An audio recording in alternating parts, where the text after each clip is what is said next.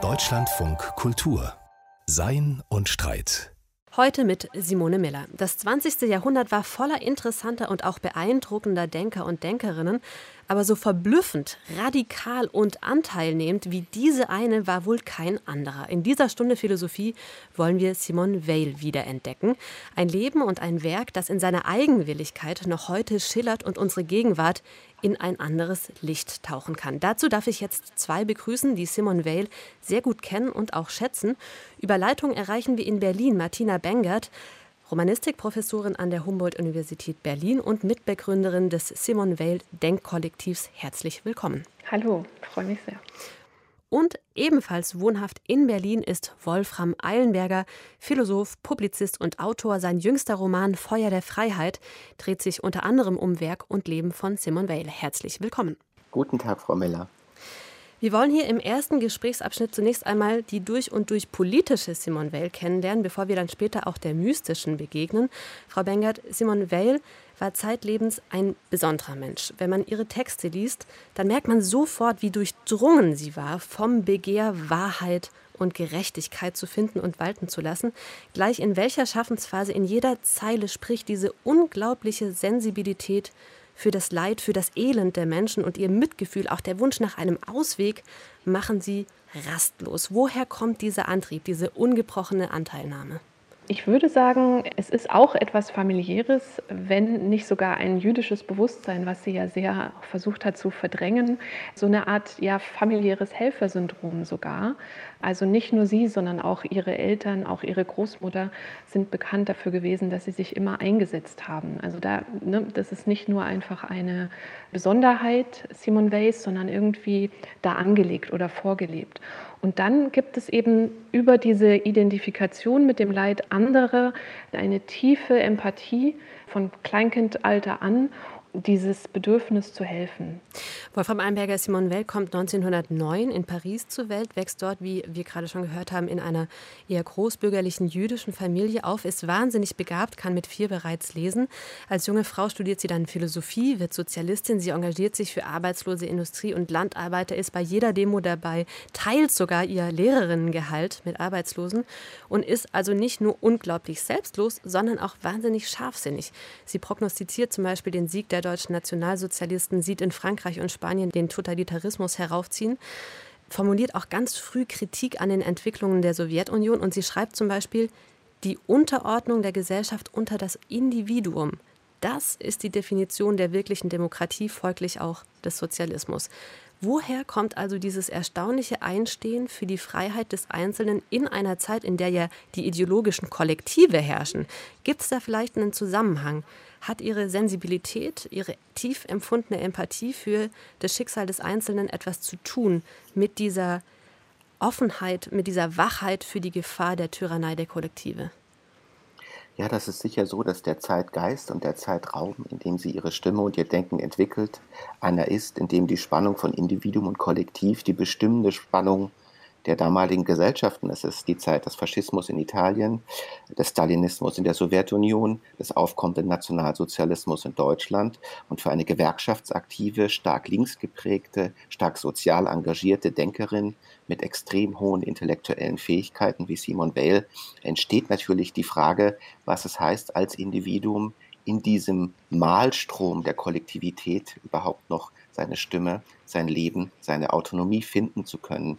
Ich glaube, was bei Simone Weil eben besonders interessant ist in dieser Frühphase ihrer gedanklichen Entwicklung, so ab 1930 kann man sagen, dass sie sehr früh begreift, auch aufgrund der Kreise, in denen sie aktiv ist, sie ist Teil einer gewerkschaftsaktivistischen Bewegung, die sich sehr früh als antistalinistisch sieht, dass es das Versprechen, das mit dem Stalinismus einherging, dass man mit Abschaffung der Ausbeutung auch die Unterdrückung des Individuums aus der Welt schaffen kann, dass dieses Versprechen ein Scheinversprechen ist. Sie sieht vielmehr, dass die Abschaffung der Ausbeutung in Form des Stalinismus eine weitere Unterdrückung des Individuums hervorbringt, in Form von sklavischer Arbeit, in Form von Bürokratisierung, in Form von Führerkult, in Form von Feindesbildern.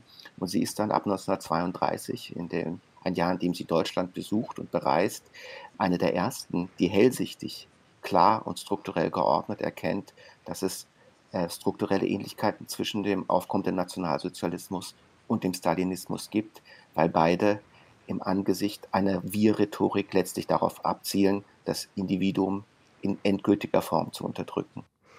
Im Jahr 1934, also mit 25 Jahren, muss man sich immer wieder vor Augen halten, wie jung sie damals ist, macht Weil dann einen Selbstversuch, einer, der sie zeitlebens prägen wird. Sie arbeitet nämlich für etwas über ein Jahr als ungelernte Fabrikarbeiterin in 3 verschiedenen Betrieben, erst und am längsten in einer Elektrofabrik, dann in einer Metallfabrik und schließlich noch bei Renault. Und dieser Selbstversuch, der geht ihr wirklich an die Substanz. Also sie berichtet von körperlicher Entkräftung, von Erschöpfungszuständen, die sie fast umbringen, und auch geistig fühlt sie sich in den inneren Tod getrieben. In einem späteren Brief schreibt sie etwa, sie hätte sich seither als geknechtetes, als versklavtes Wesen empfunden. Und sie macht das alles, um ein besseres Verständnis für die Lebensrealität der Arbeiterschaft zu gewinnen. Und tatsächlich formuliert sie, Sie haben es auch gerade schon angesprochen, Wolfram Eilenberger, dann eine ziemlich schlagende Marx-Kritik. Sie wirft ihm eine Religion der Produktivkräfte vor. Also Marx irre in der Annahme, dass jeder Fortschritt in Technologie und Effizienz ein Schritt in Richtung Befreiung sei. Und sie wirft ihm sozusagen eine quasi religiöse Geschichtsphilosophie davor, eine, die dem unendlichen Wachstum verfallen sei. Und diese Kritik, Martina Bengert, die ist doch für die damalige Zeit ziemlich verblüffend und noch heute schlagend aktuell, oder? Sie ist vielleicht verblüffend, aber es geht Weil eben darum, dass sich, wenn man sozusagen diese ganze Macht in die Hände der Arbeiter legt, dass sich dann im Prinzip auch nicht wirklich was verändern wird, also dass das Entfremdungsgefühl bleiben würde. Also es geht ihr sozusagen nicht um die Besitzverhältnisse, sie sagt sozusagen, die zu verändern reicht nicht, sondern um die konkrete Arbeit. Der Begriff der Arbeit ist bei Simone Weil ganz, ganz entscheidend und die muss anders gedacht werden. Sie muss sinnvoll sein und da keine Trennung von Hand und Kopfarbeit stattfinden.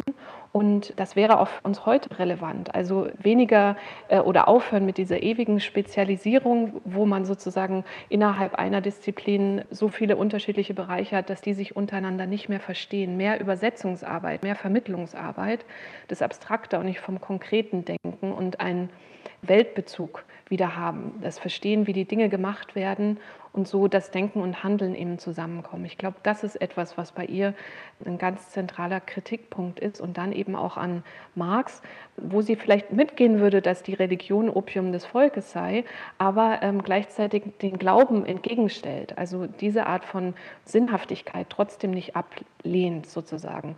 Und auch kritisiert, dass dieses marxische Versprechen einer Weltrevolution letztlich auch ein religiöses Versprechen ist und damit auch nicht ganz ehrlich zu sich selbst, wenn man so möchte. Ich denke auch, dass in dieser Kritik einer Linken an den linken Dogmen zwei Dinge herausstehen. Das eine, das hatte Frau Bengert jetzt auch schon gesagt, die Frage, wem die Produktionsmittel nun gehören, dem Volk oder den Kapitalisten, für den Arbeiter so lange vollkommen irrelevant ist, als sich die Qualität der Arbeit selbst nicht ändert. Ja, ich habe das also auch als Entfremdungskritik gelesen. Absolut. Arbeit, solange Arbeit entfremdend ist, entmenschlichend ist, versteinernd ist, wie Simone Weil sagt, ist es unwichtig, wer die Produktionsmittel hat. Das Ziel muss eine qualitative Verbesserung der Arbeit als Arbeit sein. Und um das nachzuvollziehen, unterzieht sie sich diesem sklavenhaften Regiment der Fabrikarbeit, um es am eigenen Leibe zu sehen.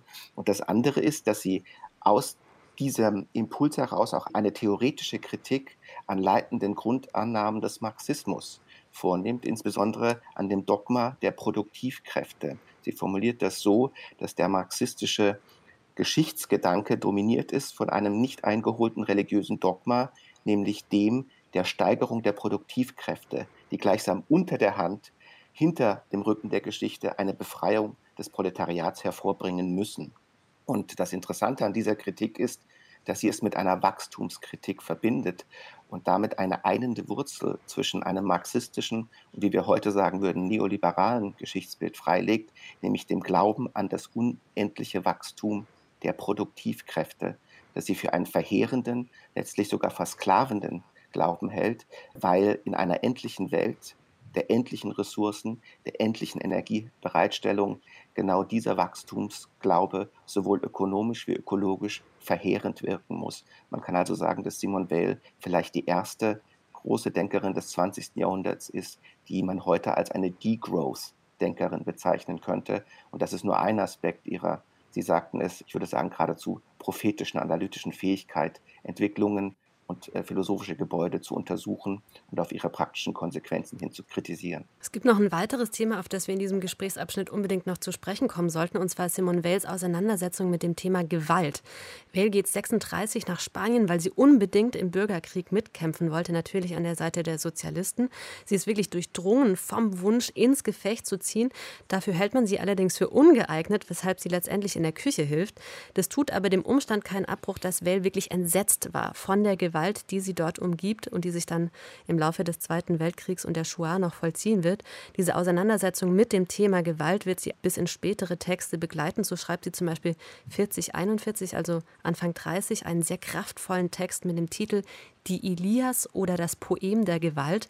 Darin reflektiert sie die Gräuel des Krieges, wie sie in der homerischen Ilias beschrieben werden, und arbeitet das Wesen der Gewalt heraus, und zwar als eine Kraft der Verdinglichung.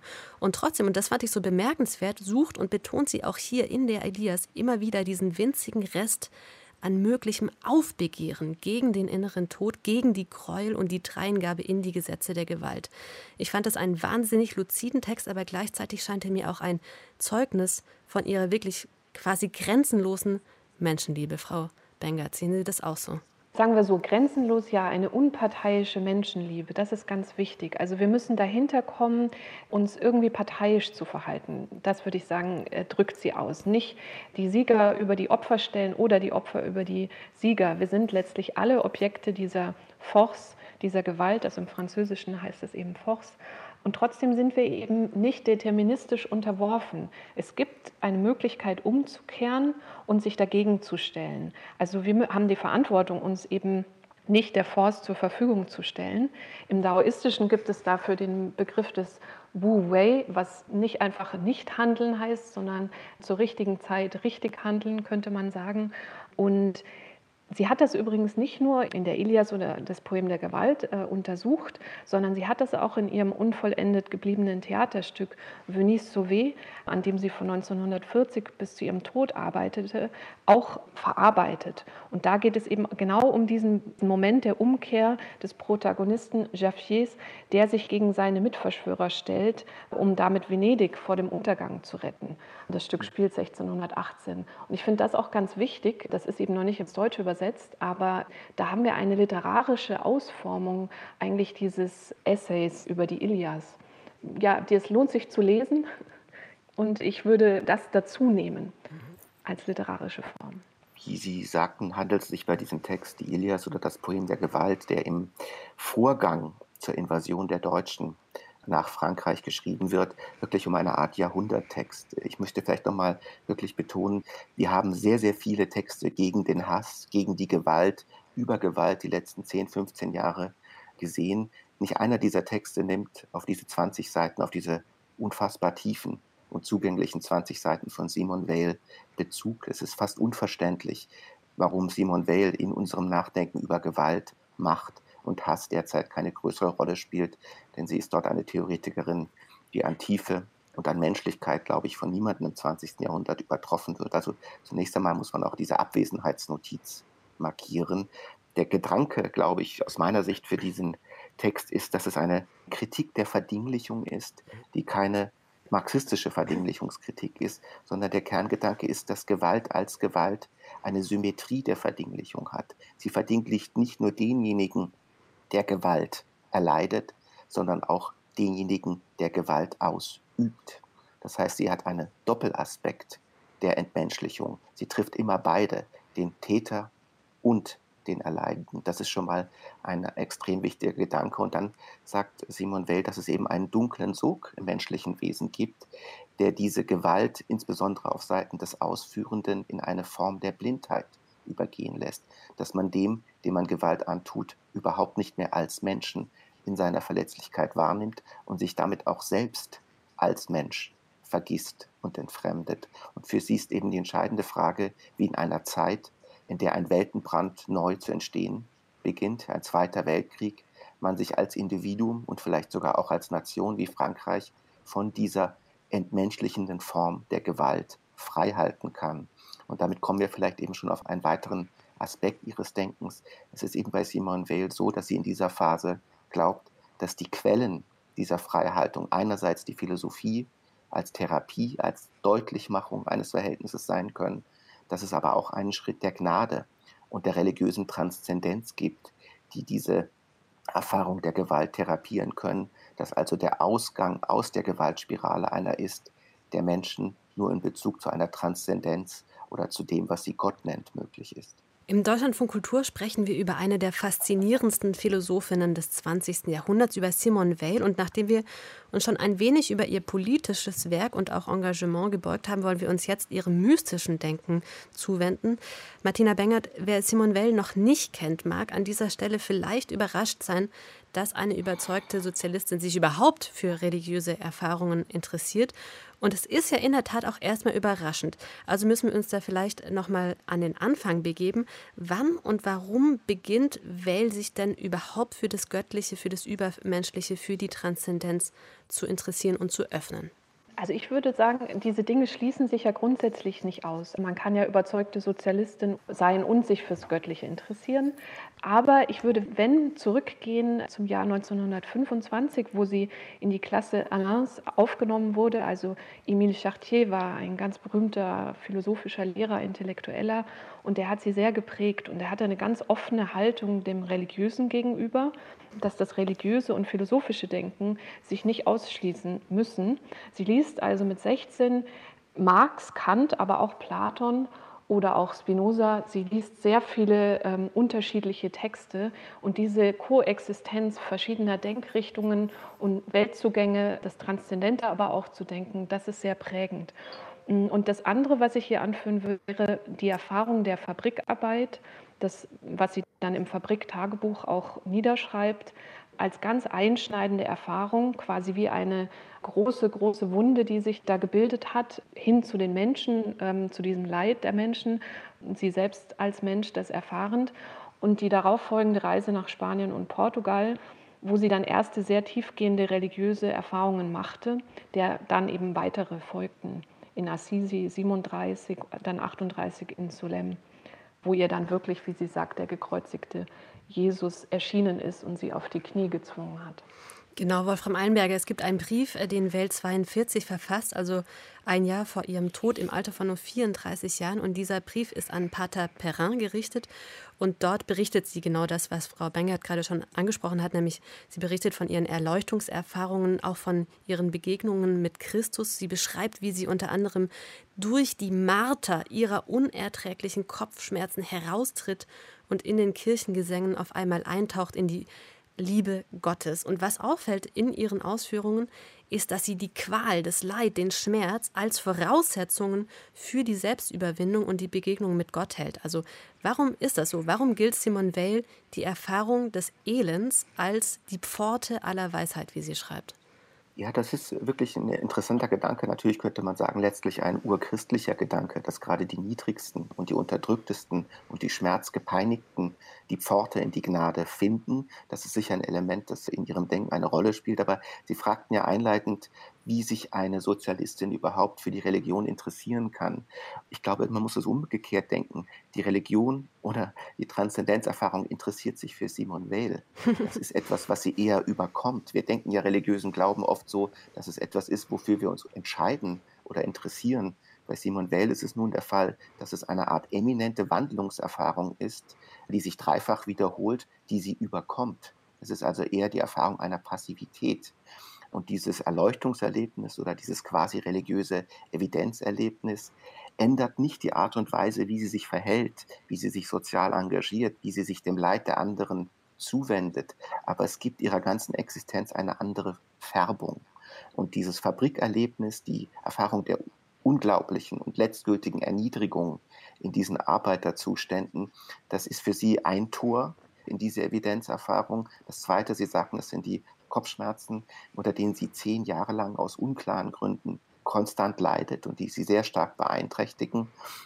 Und das Dritte ist eben auch, dass sie das Gefühl hat, dass ihr gesamter Zeitraum, würde ich sagen, in eine Form der Weltverdunkelung fällt, die nur noch religiöse Auswege denkbar werden lässt. Es gibt bei Simone Weil eine doch recht bewusste Tendenz, denke ich, ihren eigenen Lebensweg in einer Art Passionsgeschichte mit dem Weg ihrer Kultur und Zeit in den 30er Jahren zu parallelisieren. Und ein wahnsinnig spannender und schwer zu verstehender Schlüsselbegriff bei Weil ist die Décréation, also im Deutschen meist übersetzt mit dem Wort Entschaffung.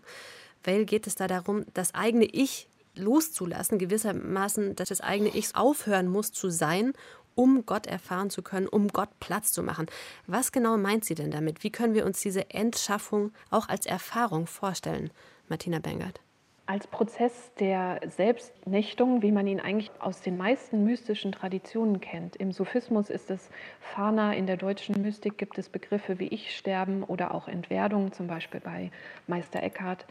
Dieser Prozess der Dekreation ist eben wirklich als Prozess zu verstehen, als anhaltender Prozess auf verschiedenen Ebenen.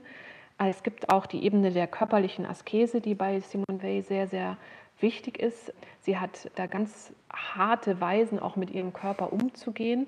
Ihre Anorexie könnte man auch darunter zählen, als Ausdruck der Décréation, aber auch ihr exzessives Schreiben, vor allem das Schreiben in ihren Notizheften, in den Cahiers, also als ein Zerschreiben des Ichs. Was aber wichtig ist, keine Zerstörung, das betont sie auch. Décréation ist nicht Destruction, also keine komplette Zerstörung, sondern eher eine Aushöhlung vielleicht des Ichs, eine Reinigung des Ichs. Insofern Demutsübungen, um in einen Zustand maximaler Aufmerksamkeit zu gelangen. Deshalb hängen auch die Begriffe Décréation und Attention, Aufmerksamkeit, Achtsamkeit, sehr eng zusammen. Aufmerksamkeit, worauf gerichtet dann genau? Eben nicht mehr auf ein Objekt gerichtet, also durchaus platonisch verstanden, wie die platonische Schau des Schönen im Symposion zum Beispiel entwickelt, dass man lernt, so immer mehr zu weiten und über das Objekt schauen, das gerichtete Schauen, in eine wirkliche Schau zu gelangen, die, also zum Beispiel mit dem Nichts zu beschreiben wäre. Der Wille ganz gerichtet ist, ganz da ist. Ich finde das sehr wichtig, was Frau Bengert sagt, diesen ganz enge Klammer zwischen Aufmerksamkeit und Entschöpfung. Eine Weise zu sagen, worum es geht, ist die Idee, die die Mystiker immer getrieben hat, dass die Art und Weise, die Wirklichkeit und auch die Verletzlichkeit des anderen zu verfehlen, die Idee ist, dass es ein Ich gäbe. Und von dieser Idee des Ich als einer Art Schranke oder einer Art Mauer zum anderen muss man sich befreien, und das ist eine konstante Anstrengung, um die Welt in ihrer ganzen Fülle, Reinheit, Klarheit und Verletzlichkeit eben zu sehen. Und diese Décréation ist das konstante Bemühen in Aufmerksamkeit, das zu überwinden, was den Schein der Dinge wirklich bewirkt, nämlich die Idee des Ich oder des Selbst. Und das ist im Kontext der französischen Theorielage dieser Zeit eben auch deswegen besonders interessant, weil der Existenzialismus in dieser Zeit in verschiedener Weise Fahrt aufnimmt und weil es gerade im Existenzialismus um eine eminente Form der Selbstfindung, der Selbstschöpfung, der Eigentlichkeitswerdung geht. Und so kann man sagen, dass Simone Weil sich sehr früh in einem Art antagonistischen Verhältnis zum Existenzialismus befindet, nämlich kein Existenzialismus der Eigentlichkeit, sondern ein Existenzialismus der Gnade, wie ich ihn nenne. Und diese Gnade besteht darin, dass man sich in Präsenzübungen, die sehr viel mit Mystizismus und auch Buddhismus zu tun haben, von der Idee löst, dass es überhaupt ein Ich gäbe, das es zu ergreifen gilt. Und sie stützt sich dabei also sowohl in ihrem intellektuellen Werk als auch in ihrer religiösen Praxis viel auf den Katholizismus, also besucht Kirchen. Die biblischen Evangelisten sind für sie zum Beispiel eine ganz zentrale Quelle. Und trotzdem, das finde ich auch interessant, bleibt sie eben auf Abstand. Also sie tritt ausdrücklich nicht der katholischen Kirche bei.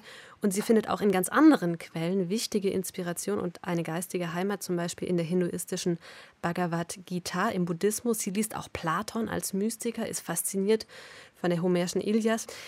Wie können wir also diesen Begriff des Göttlichen, den sie da anlegt, wie können wir den am besten verstehen, Frau Bengert?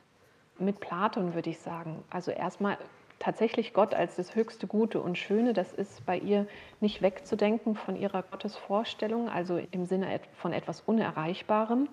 Und ganz wichtig wäre noch der Begriff der Absenz. Wir erfahren Gott gerade da, wo er am weitesten weg scheint, wo er am absentesten ist, wenn man das noch irgendwie steigern kann, was an sich widersprüchlich ist.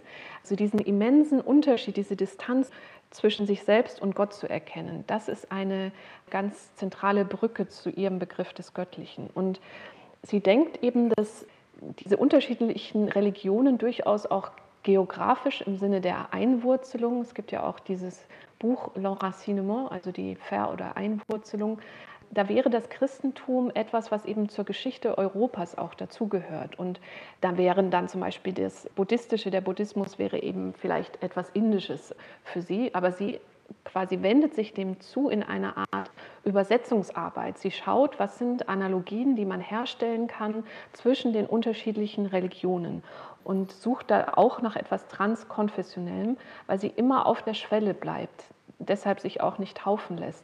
Dann wäre sie Teil einer geschlossenen, irgendwie geschlossenen Gemeinschaft und jede Gemeinschaft schließt auch immer wieder Menschen aus. Das war etwas, dem sie sich zeitlebens verweigert hat. Im Deutschlandfunk Kultur entdecken wir eine ganz bemerkenswerte Philosophin des 20. Jahrhunderts, nämlich Simone Weil. Das tun wir im Gespräch mit dem Philosophen und Autor Wolfram Eilenberger und der Romanistin und Simone Weil Denkkollektiv Mitbegründerin Martina Bengert.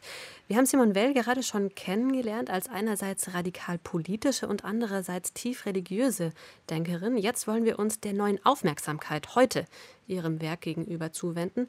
Es gibt nämlich ein neu erwachtes Interesse an Weils Werk, sowohl in der Akademie als auch in der breiteren Öffentlichkeit. Woran liegt das, Wolfram Eilenberger? Ja, zunächst einmal muss man ja festhalten, dass es kaum zu verstehen ist, wie eine Denkerin, die so breit, so tief, so wunderbar zugänglich geschrieben hat, überhaupt in Vergessenheit geraten konnte, zumindest für den deutschen Raum. Und da gibt es eben eine Rezeptionsverstimmung, die mit der Anlage ihres Werkes zu tun hat. Sie war eine Jüdin, die zum Katholizismus hinneigte. Sie war eine Gewerkschaftsaktivistin, die als stärkste Kritikerin der Linken hervortritt. Sie war eine Form der Existenzialistin, die gerade das Selbst überwinden sollte. Das heißt, in den Theorielagen des Nachkriegs lag sie ein wenig eigensinnig und anschlusslos in der Zeit. Natürlich hat es auch was damit zu tun, dass sie eine Frau ist. Ich denke, das sollten wir gar nicht vergessen. Ich sage das oft gern und ich glaube das auch. Also wenn Simone Weil ein Mann gewesen wäre, dann hätte sie heute einen Rang wie Wittgenstein ihn beispielsweise hat, ein Denker, dem sie in vieler Weise ähnelt. Also da gibt es verschiedene Verunmöglichungen. Andererseits glaube ich, dass viele Themen, die Simone Weil bewegt haben, heute besonders anschlussfähig sind. Da ist zum einen das Thema der Aufmerksamkeit und auch der Ablenkung als Weg in das Böse, in der Selbstverfehlung. Das ist sicher ein zentrales Thema unserer Zeit. Es ist das Thema der ökologischen, ökonomischen Zerstörung im Sinne des Wachstumsglaubens, bei dem Simone Weil sehr viel beizutragen hat. Es ist sicher auch das Thema, Frau Bengert sagte es, der Einwurzelung, also der Idee, dass es ein Leiden der Seele gibt, dass Simone Weil Entwurzelung nimmt und dass es eine Form der Bezugslosigkeit zum eigenen Ort, zur eigenen Arbeit, zur eigenen Heimat und zur eigenen Tradition. Und sie sagt, das ist das größte Leiden, das die Seele erfahren kann. Sie ist vielleicht auch eine Kritikerin einer verflachenden Globalisierung, die den Menschen nicht mehr das Gefühl gibt, dass sie an einem Ort sinnvoll verankert eine kulturelle Existenz führen würden. Das heißt, es gibt sehr, sehr viele Stränge im Werk von Simone Weil, die sie für unsere Gegenwart zu einer besonderen, wichtigen Stimme werden lassen. Und auf diese thematische Anschlussfähigkeit wollen wir gleich nochmal zu sprechen kommen. Lassen Sie uns aber noch ganz kurz jetzt beim Rezeptionsgeschehen bleiben. Interessant ist nämlich auch, dass nicht unbedingt die akademische Philosophie Simone Weil derzeit wiederentdeckt, sondern mehr die umliegenden Disziplinen, also die Religionswissenschaften, die Kultur- und Sprachwissenschaften. Wovon spricht das, Martina Bengert? Ja, das finde ich in der Tat schwer zu beantworten. Vielleicht liegt es an der sehr starken disziplinären Ausdifferenzierung innerhalb der deutschen Universitäten. Vielleicht hat es mit den damit auch zusammenhängenden Abgrenzungsbemühungen der Disziplinen zu tun. Das würde aber nicht erklären, warum Weil doch gelesen wird in den Literaturwissenschaften oder Kulturwissenschaften. Vielleicht liegt eine Antwort darin zu sagen, dass man zu Interdisziplinarität sehr affirmativ stehen muss, um sich überhaupt mit ihr auseinanderzusetzen und nicht nur dazu, sondern eben zu so einer Übersetzungsarbeit. Weil zu lesen bedeutet ja auch, also wenn man sie wirklich im Original lesen will, dass man eigentlich 10 Sprachen sprechen müsste und auch in mathematischer Mengenlehre bewandert sein müsste, Sanskrit, teilweise natürlich Altgriechisch, Lateinisch, ganz unterschiedliche Sprachen. Und das ist eine Herausforderung an sich, die ja sehr entscheidend mir erscheint. Und es kommt aber immer dabei auf Einzelne an. Also es gibt natürlich durchaus auch Philosophinnen und Philosophen in der Akademie, die sich mit Weil beschäftigen. Und diese Einzelnen sind es dann jeweils, die anfangen, Dialoge zu führen. Wenn ich da noch kurz was hinzufügen kann. Es ist natürlich so, dass Simone Weil einen größeren Einfluss im 20. Jahrhundert ausgeübt hat, aber bezeichnenderweise bei Denkern, die zwischen Literatur und Philosophie changierten. Beispielsweise im deutschen Sprachraum Heinrich Böll oder Ingeborg Bachmann sind Denker und Dichter, die sich sehr stark von Simone Weil beeinflusst fanden und ihr Werk als zentrale Inspiration markierten. Das trifft in Frankreich in besonderer Weise für Albert Camus zu, der sich des Nachlasses von Simone Weil dann auch angenommen hat bei Gallimard. In der Philosophie des englischsprachigen Raumes gibt es eben eine ganz starke Strömung innerhalb der Wittgenstein-Forschung, die mit Simone Weil arbeitet, die sie da als Alliierte gleichsam aufnimmt. Und dann gibt es auch zum Beispiel Iris Murdoch, einer Stimme in der Philosophie, die wir heute auch stärker wahrnehmen, die ganz stark von Simone Weil beeinflusst ist. Also es gibt Anschlüsse, aber es sind meist Anschlüsse, die nicht in der akademischen Philosophie liegen, sondern in Denkerinnen und Denkern, die zwischen Literatur und Philosophie einen eigenen Platz suchen. Wenn wir mal um uns herum blicken, wir erleben eine Konjunktur antidemokratischer Ideologien, aufbrechende Gewalt, anhaltende Ausbeutung, zunehmende spirituelle Orientierungslosigkeit auch vieler Menschen. Alles Themen, die in Weils Schriften reflektiert werden, auch in ihrem Lebenswerk Widerhall finden.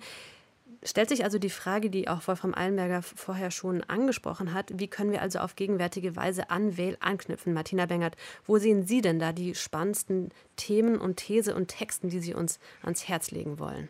Also ich kann sagen, was mich am meisten interessiert, und das ist ihr Transdenken, also ein Denken, was Binaritäten kontinuierlich unterläuft oder überschwemmt oder wie auch immer, es sehr, sehr schwer macht, in Binaritäten zu bleiben im Denken. Also ich würde empfehlen, Simone Weils Cahiers zu lesen, ihre Aufzeichnungen, also die Notizbücher, die sie Zeit ihres Lebens, aber vor allem in den letzten Jahren ganz intensiv geschrieben hat, und diese Notizbücher nicht in glattgebürsteten motivischen Sammlungen, wie sie auch existieren, zu lesen, sondern in dieser Form, wie Weil sie geschrieben hat. Weil man dann einem Denken folgen muss und auch das eigene Denken aktivieren muss, wie man nämlich von einem Punkt zum anderen kommt, wo eigentlich keine Brücke besteht. Wie man von einem Sanskrit-Text in einen altgriechischen Text kommt, in einen mathematischen Text und so weiter. Dabei zu schauen, wo eigentlich das eigentliche Ich bleibt bei diesem Leseprozess. Und dann selber zu lernen, Verbindungen herzustellen. Also wirklich im Sinne einer Leseübung, einer Übung der Aufmerksamkeit. Und ich würde empfehlen, am besten auf nüchternen Magen morgens eine Seite zu lesen, so wie ein Gebet oder so. Nein, das ist natürlich scherzend, aber es wirklich aufmerksam zu lesen. Damit verbindet sich dann sozusagen auch eine Selbsterfahrung. Wolfram Eilenberger, ich finde ehrlich gesagt auch Weils Festhalten am Heiligen, also am Guten, am Wahren, ermutigend, gerade in einer Zeit, die so gezeichnet ist von der menschengemachten Zerstörung. Weils Festhalten an der Zugänglichkeit des Richtigen, sei es jetzt vermittelt über Gott oder über die Möglichkeit des sich irgendwie verbinden Könnens mit einer größeren, mit einer sinnhaften Ordnung, das fand ich irgendwie sehr ermutigend. Ich glaube, da spricht sie auch ein großes, auch ein verschüttetes Verlangen in den westlichen Gesellschaften an. Unbedingt. Zunächst mal muss ich sagen, was Frau Bengert da anregt, das habe ich tatsächlich für 2 Jahre gemacht, als ich dieses Buch Feuer der Freiheit schrieb. Ich habe jeden Morgen fast psalmenartig in den Cahiers gelesen von Simone Weil, und das ist wirklich eine Art der geistigen Übung, die unbedingt zu empfehlen ist, weil man selten es hat, dass man in 3 langen Tagebüchern, Notizbüchern mit einem Geist von solch ungewöhnlicher Klarheit in dialogische Beziehungen treten kann. Also das ist wirklich eine wunderbare Erfahrung. Sie sagten, dass das Simone Weil auch ein Bedürfnis unserer Zeit in besonderer Weise anspricht. Ich würde es als das Bedürfnis nach Transzendenz adressieren, und tatsächlich leidet nicht nur die Philosophie, wie sie sich derzeit als akademische Philosophie zeigt unter einer manifesten Transzendenz Armut, sondern vielleicht sogar die ganze Kultur. Wenn man Simone Weil als Denkerin vielleicht markieren wollte, würde man sagen, sie ist eine Denkerin der radikalen Hoffnung im Angesicht einer vollkommenen Zerstörung, einer Zerstörung ihrer eigenen Kultur, die sie selbst miterlebt hatte und die in diesen dunkelsten Momenten, in diesen finstersten Momenten, wie Frau Bengert auch sagte, immer das Gefühl hatte, dass gerade in dieser Dunkelheit das Rettende, das Licht, das Heilende wachsen kann. Das ist fast ein hölderlinscher Gedanke, dass dort, wo die Gefahr am größten ist, das Rettende auch wächst. Das ist ein Motiv, das bei Simone Weil sehr stark ist. Und diese radikale Hoffnung ist eben bei Simone Weil nicht nur eine der horizontalen, der zukünftigen oder der Vergangenheit, sondern sie hat ein vertikales Element, das man als Platonismus, als Göttliches, als Transzendenz beschreiben kann. Und dass dieser Weg einer ist, der philosophisch und existenziell begangen werden kann, auch heute noch, das zeigt ihr Werk ganz klar. Und insofern glaube ich, dass das Werk von Simone Weil gerade für eine Philosophie, die derzeit nicht so recht weiß, was sie mit sich anfangen soll, eine wahre Öffnung und eine neue Inspiration sein kann. Und mit diesem sehr hoffnungsvollen Motiv enden wir. Herzlichen Dank, Martina Bengert und Wolfram Eilenberger, für dieses augenöffnende, auch herzöffnende Gespräch zu einer ganz bemerkenswerten Philosophin des 20. Jahrhunderts, zu Simone Weil. Die Nachrichtenlage bleibt dieser Tage weiter bestimmt von der Pandemie, aber nicht nur das, auch ihre wirtschaftlichen Konsequenzen treten immer klarer hervor. Diese Woche hat der Oxfam-Bericht in Zahlen gefasst, wie massiv Corona die Ungleichheit weltweit verschärft. Und auch hier im Lande haben Wohlfahrtsverbände eine Corona-bedingte Erhöhung des Hartz-IV-Satzes dringend angemahnt. Denn auch bei uns spitzt die Pandemie die Armut zu. Das hat auch damit zu tun, dass die Interessen armer Menschen meist zuletzt bedacht werden. Und was das mit unserer Vorstellung von Normalität zu tun hat, dazu kommentiert jetzt Catherine Newmark. Nach nichts sehnen wir uns derzeit mehr als nach Normalität. Mal wieder Freunde einladen, Bekannte auf ein Bier treffen, Fremde im Supermarkt ohne Maske anlächeln, spontan ins Kino gehen oder ins Schwimmbad. Lauter kleine Freuden, die uns derzeit verwehrt sind und die den meisten wohl viel mehr fehlen als die große Freiheit des Abenteuerurlaubs. Ja, die Rückkehr zum vertrauten Normalen angesichts des weltweiten Ausnahmezustands erscheint sie vielen gerade wie das höchste aller Gefühle. Vielsagend in dieser Hinsicht das hörbare kollektive Aufatmen weltweit seit der Amtsübernahme von Joe Biden als US-Präsident. Jetzt herrscht im Weißen Haus wieder ein ziviler Tonfall. Wut und Furcht sind nicht mehr die maßgeblichen Emotionen und auf die drängendsten Probleme der Zeit, die Klimakrise, die Pandemie, werden wieder wissenschaftsorientierte Antworten gesucht. Alles wenig mehr als eine Rückkehr zur Normalität, die aber mit fast euphorischer Erleichterung aufgenommen wurde. Die Orientierung an der Normalität, sie birgt allerdings Fallstricke. Und die sind, wie so vieles, gerade in der Pandemie besonders deutlich geworden. Der unterschwellig leitende Gedanke bei fast allen Maßnahmen gilt der durchschnittlichen Mittelschicht. Alle bisherigen Lockdown-Bemühungen lassen sich mit dem britischen Journalisten J.J. Charlesworth giftig beschreiben als Leute aus der Mittelklasse, die sich verstecken, während ihnen Menschen aus der Arbeiterklasse Sachen bringen. Auch wenn es um staatliche Hilfen geht, wird immer zuerst und zumeist gedacht an die Wirtschaft, den ganzen bürgerlichen Bereich der Betriebe, Arbeitgeber, der Selbstständigen und erst sehr viel später an den Niedriglohnsektor oder gar an die ganz Armen oder Arbeitslosen. Sie sind zwar Teil der Realität und damit der Normalität, aber eben nicht in dem Sinn, dass ihre Lebenswirklichkeit von der Gesellschaft oder Politik als leitend oder maßgeblich aufgefasst wird. Die Idee der Normalität ist, wie auch diejenige der Norm, von der sie sich ableitet, seit jeher von einer ganz grundlegenden Zweideutigkeit geprägt. Einerseits ist der Normalfall schlicht der durchschnittliche Fall, das, was wir am meisten gewohnt sind. Andererseits soll er auch der wünschenswerte Fall sein. Mit anderen Worten, wir wollen das Normale, weil das Normale das Gute und Richtige ist. Zumindest ist diese Verbindung gedanklich in dem Begriff schon angelegt. Und mit Bezug auf Schwimmbäder oder US-Präsidenten stimmt es ja auch. Es ist normaler und besser, wenn sie offen sind oder ganze Sätze in verbindlichem Tonfall aussprechen können.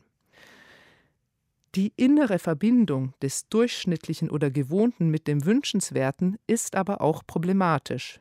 Nicht zuletzt, weil sie die Ränder nicht gut in den Blick bekommt, ja möglicherweise diese Ränder erst hervorbringt, um sich dann vehement gegen sie abzugrenzen. Diejenigen, die in unserem Wirtschaftssystem unten und gesellschaftlich am Rand stehen, haben nicht nur viel seltener eine Stimme von Gewicht oder gar eine Lobby, sie werden auch oft ganz dezidiert moralisch aus der Vorstellung des Normalen herausdefiniert.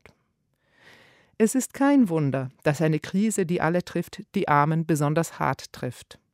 Es ist aber leider auch kein Wunder, dass die Gegenmaßnahmen, die gesellschaftliche Sorge, ihnen viel zu lange, viel zu wenig gegolten hat. Das muss sich ändern. Denn normal ist es nicht, wenn in einem reichen Land wie Deutschland Kinder vom Hunger bedroht sind, wenn das warme Schulmittagessen ausfällt. Wenn sich das Bürgertum zum Ideal verklärt, Catherine Newmark über den problematischen Zusammenhang von Normalität und Norm. Und damit geht diese Ausgabe von Sein und Streit zu Ende. Am Mikro bedankt sich fürs Interesse Simone Miller. Mehr von Sein und Streit hören Sie auch in unserer App, der DLF Audiothek. Jetzt kostenfrei herunterladen für Android und iOS.